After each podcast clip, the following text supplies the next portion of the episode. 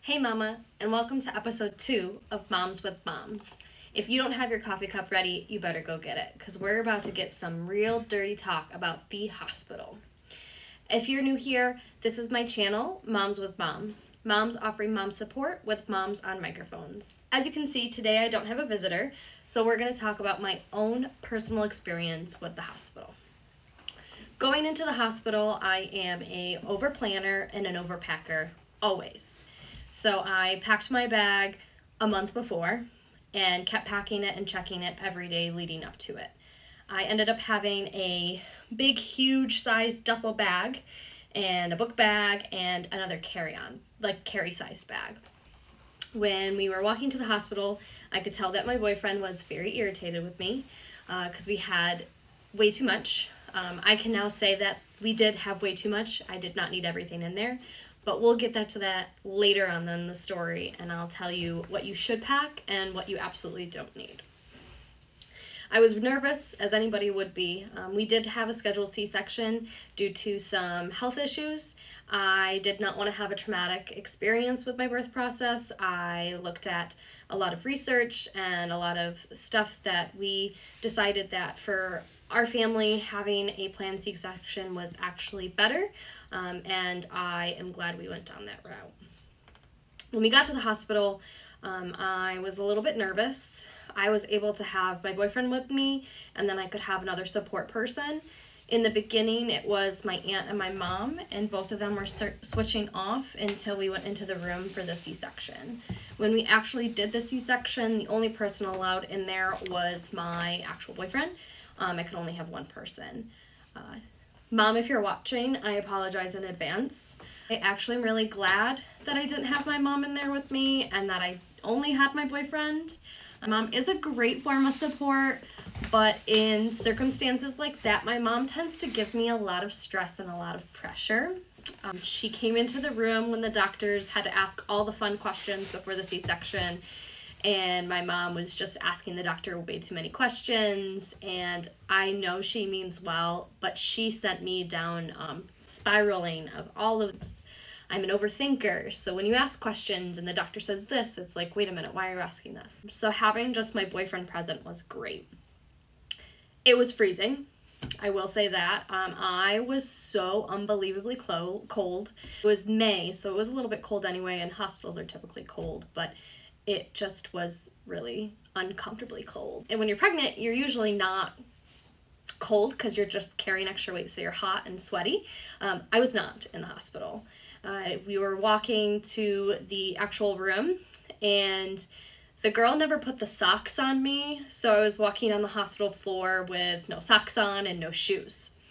I didn't know that this wasn't normal, so when we actually get to the room, uh, the doctor was like, um, put some socks on her. Then they sit you on the table and they kind of talk to you. And, and again, I was freezing and I was shaking. I don't know if it was the nerves or if it was really that cold or if it was a mixture of both. Um, our anesthesiologist was absolutely amazing. She talked to me the whole way through because I asked her to tell me everything that was happening as we were. She also took pictures for us and it happened like this. My boyfriend came in, held my hand, and within five seconds, the baby was crying. Afterwards, they brought me into a room. We kind of hung out and chilled for a little bit, and then they brought the baby to me and they did skin to skin. I don't know if everybody experienced this. I know a lot of people did. I had the chills and my body was shaking uncontrollably. It wasn't bad, but like I was just like this um, for a while. I would think that that was probably one of the I want to say the most stressful, but it was just very uncomfortable because I just wanted to hold my baby and I felt that I was going to drop him because of how shaky I was. And then I had to nurse him right away, which my breastfeeding journey was a little bit easier in the beginning. So from right then in that moment, it was easy. He latched on, it was fun. And then we get to the room and there's so many people who just touch you for hours in all of the places. So you get real, real comfortable with your nurses. And one of the big things that they want you to do is they do want you to go to the bathroom. So our nurse came in and she was really, really nice and she was like, hey, we're to get you to get up and walk. When they tell you that it's difficult to walk and that you need someone to help, don't be independent and don't act like you can do it because you can't. I'm just to tell you bottom line, you can't. So the lovely nurse helped me. She walked me to the bathroom and the amount of blood that comes out is very scary. and the amount of pain that you have is just really uncomfortable. So that was that type of experience. I was not expecting that. Even though I read everything, it wasn't it wasn't like it wasn't bad, but it just wasn't what I was expecting even though I read. So just be prepared for that. In the next couple of days, you still still need help getting up and getting down.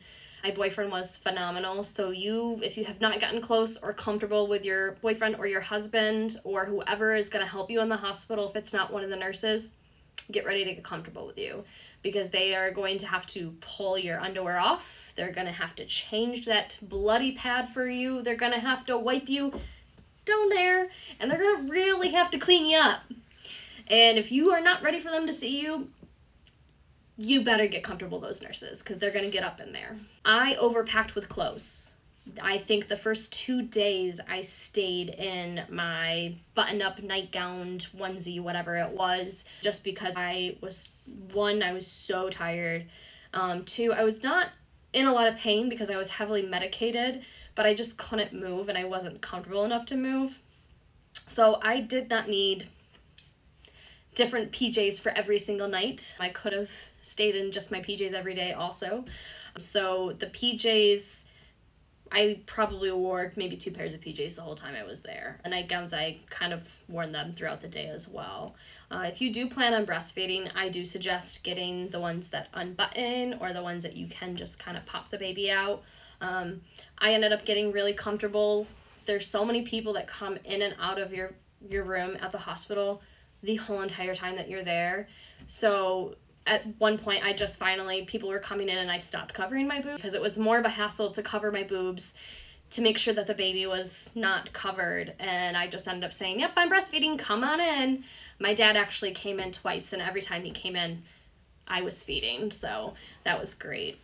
Thing that I wasn't really expecting, I knew walking into it that I wanted to try breastfeeding, but I wasn't stuck on breastfeeding.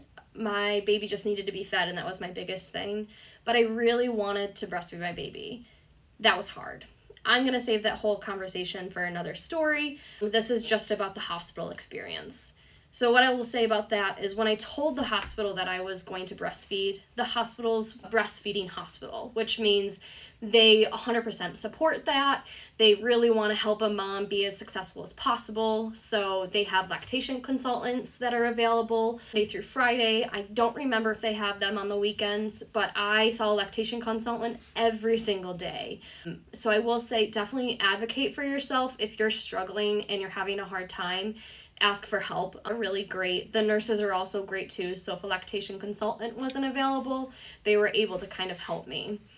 One of the downsides with that, however, is towards the end of our stay, I was having a hard time getting him to latch, and I was concerned because he wasn't eating. And I kept bringing the concern up to the nurse, and the nurse was like, Oh, nope, he's fine. Colostrum, he doesn't need that much. He's fine, he's fine. Trust your mom gut. I kept saying that I just didn't feel right, and I kept telling my boyfriend that his cries were just different, and they seemed weaker, and he just wasn't himself. So I waited until the nurse transition came in, and then when the nurse came, I asked her if she could help me get him to latch. And when she went to help, she was like, Has he been jittery all night? And have you noticed this? And I said, Well, no, I just thought it was because it was chilly, because again, the hospital's cold. And they ended up checking his blood sugar, and his blood sugar had dropped significantly, so we had to give him formula and supplement him with formula. I bring this up because I wasn't expecting this. As a first time mom, I did not know all of these things could happen, and it was extremely overwhelming. We were also supposed to go home that day, and as much as I wanted to go home, I don't think I was ready to go home. I wanted to sleep, but at that point I was nervous that there was something wrong with my child. And then my mom came, and as I mentioned earlier, she's the one who asks the questions and gets me nervous. Uh, she said, He's a little bit yellow. Did they test him for jaundice? And I looked at her and I'm like, I don't know. Uh, so the nurse came in. The nurse also mentioned jaundice, and the doctor came in, and the doctor was like, Nope, like, we're not concerned. It may have just been because his blood sugar dropped. Thankfully, we went to a doctor's office that is open on Saturdays and Sundays. So we went home on a Friday and we went back to the doctor's Saturday. So I will say if you go to a breastfeeding hospital and your sole purpose and goal is to just breastfeed your baby, use them and help have them help support you, but don't be so hard on yourself if you can't do it. It's okay if you can't. And then the second thing I would have to say is the hospital itself, I don't think anybody told me beforehand, you are going to get no sleep. Yes, having a baby, you're going to get no sleep anyways. At the hospital, you're not sleeping. You're going to be checked every hour. Your baby's going to be checked every hour for their first couple of days. So when you start to doze off, guess what? Somebody's knocking on the door, coming right back in. And when they check you, if I don't know about um, natural birth, but if you have a C-section, they have to push on your stomach. They have to like check all of these parts of your body. So you're not going to go back to sleep after that. You're just going to be like, well, you just touched me and poked me everywhere, so now I'm awake. And by the time you fall back asleep, they're coming back in. And they're like, oh, yep, you got to feed your baby too, by the way. So you'll have no sleep. You're going to be running on fumes. I will say too, we did have a social worker who did come in. She only came in once. I do kind of feel like that was not enough. I think that with all of the things, especially first time moms, I think a social worker should be coming in and checking in every single day.